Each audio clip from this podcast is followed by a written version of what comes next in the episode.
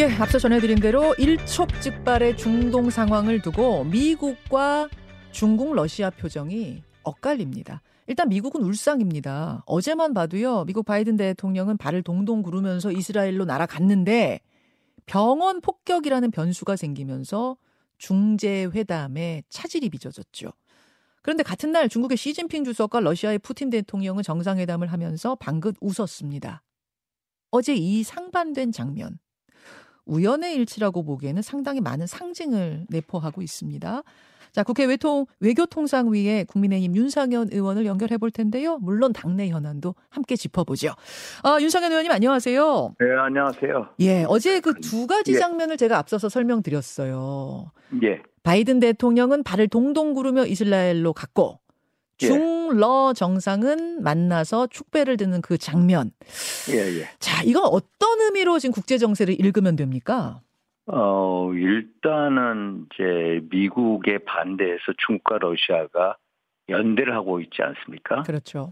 어, 미국은 중국과 러시아에 대해서 뭐 대만 해협 문제, 남중국의 문제, 또 러시아에 대해서 우크라이나 전쟁 이런 거에 대해서 서로 어, 압박을 하고 포위하는 입장 아닙니까? 그렇죠. 근데 바이든 대통령 입장에서는 내년 11월 선거가 있지 않습니까? 예, 어떻게든 예. 중동 평화를 가져오고 본인이 평화의 전도사 이미지를 만들어야 되는데 음.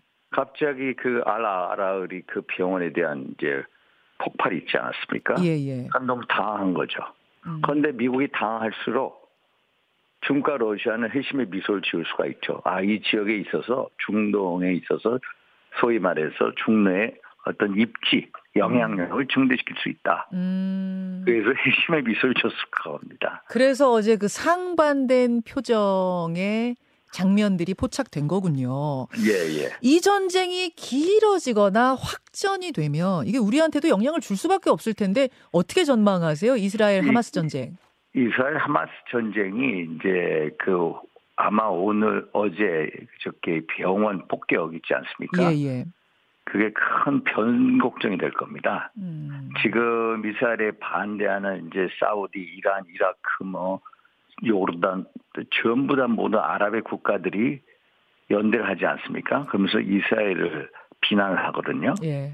그래서 이게 일단은 이게 이슬라믹 지하드의 어떤 폭탄 오발이라는 것을 명확하게 제시를 해야 됩니다. 음. 그래서 이제 지금 주장이 엇갈리고 있는 거잖아요. 그 병원 예, 그거 이스라엘이 한 거냐 폭발한 거냐 아니면은 이슬라믹 지하드라는 단체가 이스라엘을 공격하려다가 그러니까 오폭한 오발, 거냐 예, 주장이 엇갈려요. 가지고 예 바이든도 오발탄이라고 하고 또 그거에 대해서 음성 파일도 제시를 했는데 그거에 대해서 아랍이 받아들일 수 있느냐 쉽게 음. 받아들이지 않을 겁니다. 음, 예, 예. 서로 정책 이해관계가 있기 때문에 그렇죠, 그래서 그렇죠.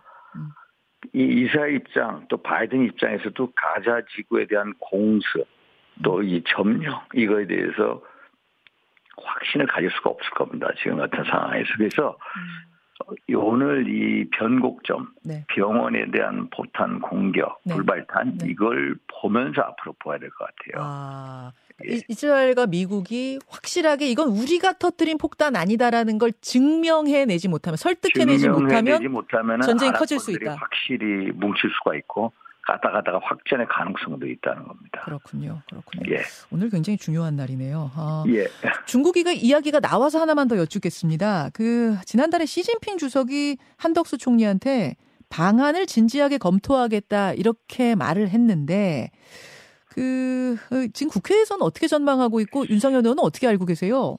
저 저는 뭐 의회 차원에서 지난번 제가 며칠 전에 북경 이제 대사관 감사에서도 이걸 물어봤거든요. 예. 일단은 어, 내년 상반기에 방안이 이루어졌으면 좋겠다라는 게 이제 정재호 주중 대사의 이제 얘기인데 예. 사실 진지하게 검토를 하고 있다. 라고 하지만은 그게 정말로 방안으로 이루어질 거냐. 이거는 또 다른 문제라고 봅니다. 그렇죠. 그렇죠. 그래서 서로 방안이 이루어지려면은 한국과 중국이 서로 주고받을 게 있어야 되거든요. 아. 근데 지금 같은 상 아직까지 불분명해 보입니다. 아. 그래서 한국이나 중국이나 서로 전략적 접근을 계속 해 나갈 겁니다. 그러면서 음. 조율하면서 이게 이루어질 거다. 음. 그래서 우리가 지난 문재인 정부 때처럼 뭐 계속해서 시진핑 방안에 음. 어, 목매달 필요는 없다. 어. 어, 중국이 급하면은 방안하게끔 돼 있습니다.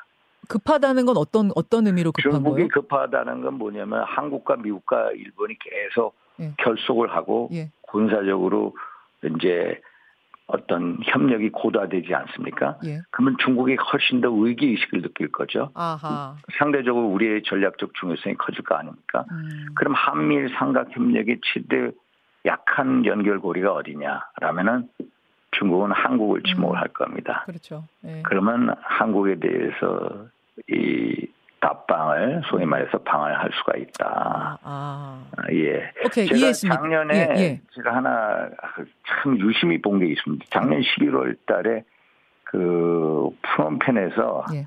한국, 미국, 일본 이제 삼국 대통령이 모여서 포괄적 공동 성명을 음. 발표를 했거든요. 예. 대만 해협에서의 평화 안정, 평화적 해결의 촉구, 남중국에서의 자유항행 이런 걸 음. 짚었거든요. 예. 한미일이 딱 결속하는 걸 보고 음. 시진핑 주석이 인도네시아 발리 G20 정상회담에서 20분, 25분 동안 윤석열 대통령을 만난 겁니다. 음, 음. 근데 그 만나겠다는 그것을 가장 뒤늦게 보여줬거든요. 음. 포괄적 성명 공동 이후에 보여줬다는 거거든요. 그래서 한미일 군사적 밀착, 고도화가 결국 우리 하나의 또 레버리지를 작용하는 상황이다. 이런 말씀을 드립니다. 국민의힘 윤상현 의원 만나고 있습니다. 이제 당내 현안도 좀 짚어봐야 될 텐데요. 그 예. 윤상현 의원이 지금 이 국민의힘 쇄신책을 어떻게 보고 계시는가 저는 굉장히 궁금해요. 왜냐하면 지난 여름에 수도권 위기론을 강하게 경고하셨던 분이 윤상현 의원입니다. 예, 예. 그때 뭐라고 하셨냐면 당에 암덩어리가 크게 있는데 당이 치료를 안 하고 있다. 이거 큰일 난다. 이렇게 말씀을 하셨다가 총질하려면 배에서 내려라. 뭐 자중하라. 뭐별 얘기 다 숨어 좀 겪으셨잖아요. 아, 예, 예. 어. 근데 이번에 선거 결과 보니까 그때 그 경고가 정확하게 맞았던 거예요. 예. 예. 제가 3개월 전부터 눈의 수도권 위기론을 강조를 했습니다. 음. 수도권이나 이제 중도층, 청년층에 있어서 민심 위반이 상당하다. 그래서 현장에서 느껴봐라. 음 그래서 수도권 위원장 연석회의도 주장을 하고 네. 빨리 우리가 민당보다 이 혁신위를 띄우자. 예.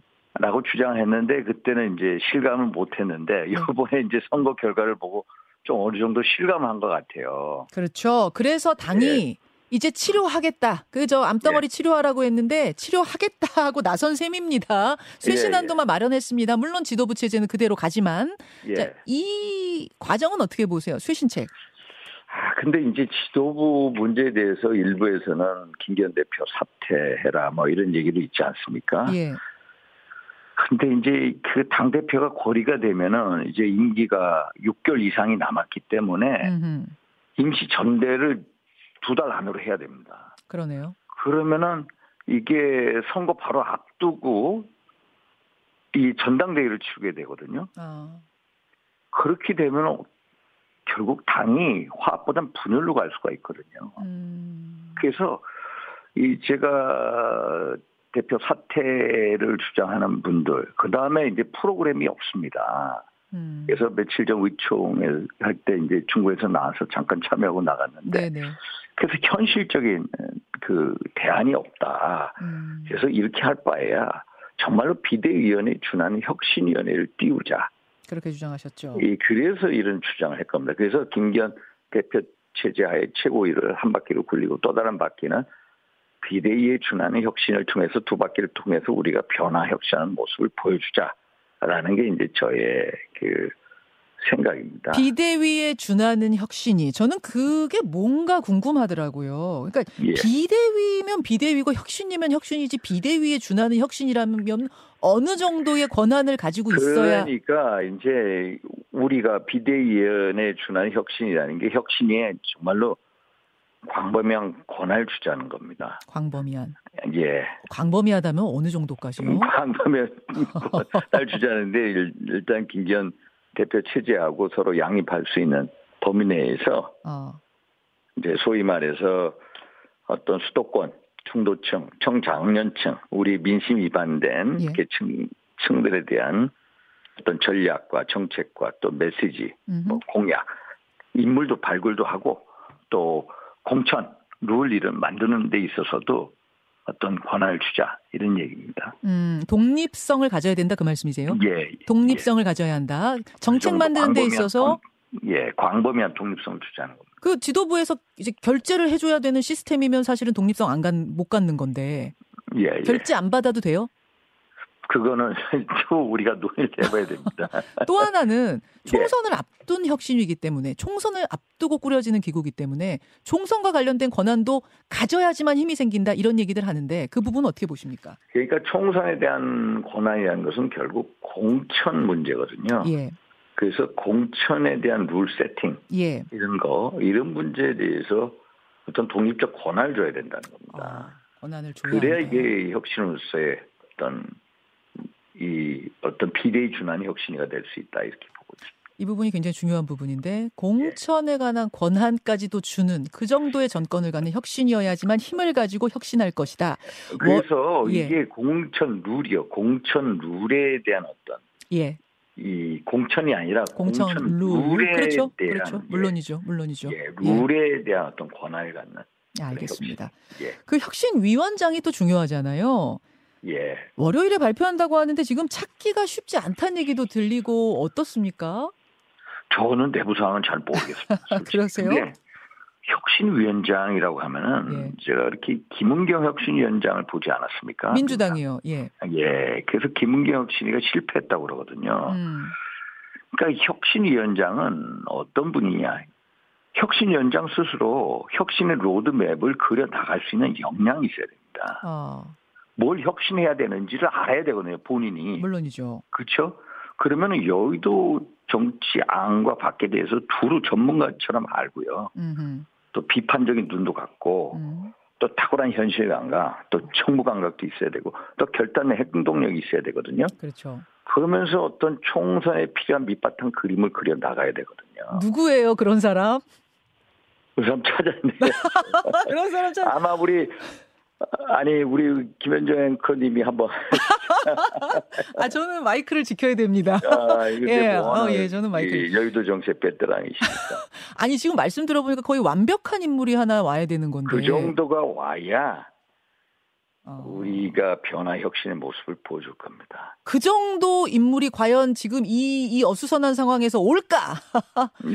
구인난 겪는 건 아니에요, 혹시? 그거는 제가 내부적으로 모르겠습니다. 뭐 여러저러 얘기는 들리는데 예. 누가 물망에 오르는지 예. 뭐 외부 인사라고 하는데 아. 또뭐 정운찬 선생님 뭐 얘기도 나오고 그러는데 정운찬 전 총리 얘기가 유력하게 나오더라고요. 예. 근데 정찬 총리는 사실 그 재작년에 음. 윤석열 캠프 선대위를 꾸리면서 예. 그때도 선대위원장으로 계속 그 모셔오려고 했던 분이거든요. 아하. 그런데 그때도 안 와, 안 오신 분입니다. 고사하셨어요? 예, 그, 그 그때도 고사하셨고. 왜요? 왜, 왜 안 안 하신다?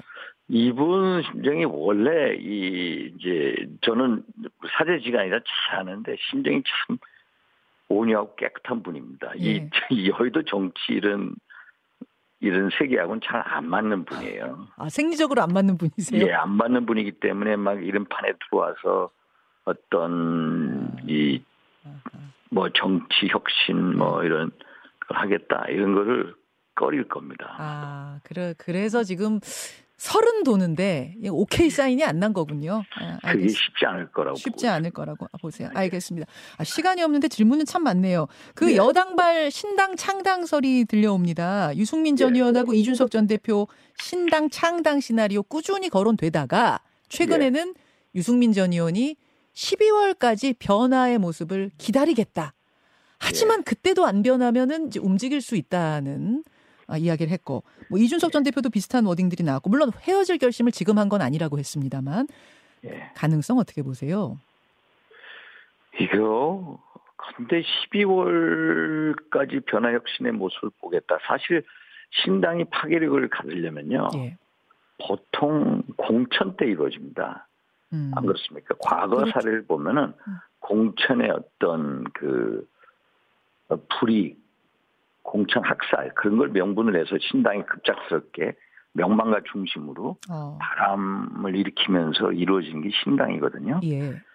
그래서 신당이라는 게 그렇게 쉽게 나올 거냐. 사실 유승민 의원 같은 경우에 지난 총선 때도 신당을 만들지 않았습니까? 예. 전혀 바람이 없었습니다. 음. 그래서 또 이준석 대표하고 같이 유승민 전 의원하고 같이 결을 하느냐. 이것도 또 다른 문제입니다. 아, 두 분의 결이 다르다고 보세요? 같이 안할 거라고 보세요? 두 분이 같이 갈 거다. 다 그런 생각을 합니다만 예. 이준석 대표가 무조건 유승민 전 의원을 따라가느냐 그건 아닙니다. 그래서 일단은 이준석 대표는 노원병의 출마를 원하는 사람입니다. 당에서 공천 줄까요? 저는 주, 줄 거라고 봅니다. 어... 왜 그러냐면 지금은 모릅니다. 참 이 제가 이 당에 있는 분들 보면은 예. 뭐 이준석 나가라, 예. 뭐 공천 안 준다, 예. 뭐 어느 대변인들 나와서 그러는데 참 제가 보면은 이 정치 게임을 보면은 만약에 이준석 대표가 나가서 네. 유승민 의원하고 같이 신당을 차린다 어떻게 되겠습니까? 어. 그 신당이 소위 말해서 영남권에는 영향이 안 미칠 수가 있습니까? 그러나 수도권에서는 음. 엄청난 파괴력을 어떤 음. 파괴력이냐? 음. 우리 국민의힘, 후, 국민의힘 후보를 떨어뜨리는 엄청난 파괴력을 가집니다. 어, 어. 수도권 선거라는 게 천표, 천오백 표 싸움 아닙니까? 예, 예. 그럼 그 신당발 후보들이 누구 표를 가져갑니까? 우리 표를 더 많이 가져가죠. 아, 그래서 공천 줄 거다라는 이야기가 그래서 나오는 거 그래서 제가 원팀 공천을 예. 넘어서 원팀 복원을 해야 된다. 사실 2016년도 10초 남았네요. 예. 예, 그때도 안철수 신당 있지 않았습니까? 예, 예. 안철수 신당 35석 가졌지만은 음. 수도권에서 두 석밖에 못 가졌습니다. 음. 그때 민주당이 82석 가졌고요. 새누리당 35석 가졌어. 결국 신당이 나오면은 음. 우리들 표를 잠식을 더 많이 한다. 아이. 그래서 신당 우리에게 최대 위기가 된다. 그래서 제가 계속 원팀 복원을 얘기하고 있는 겁니다. 여기까지 오늘은 말씀 예. 듣겠습니다. 윤상현 의원님 고맙습니다. 예, 들어가세요. 김현정의 뉴스쇼는 시청자 여러분의 참여를 기다립니다. 구독과 좋아요, 댓글 잊지 않으셨죠? 알림 설정을 해두시면 평일 아침 7시 20분 실시간 라이브도 참여하실 수 있습니다.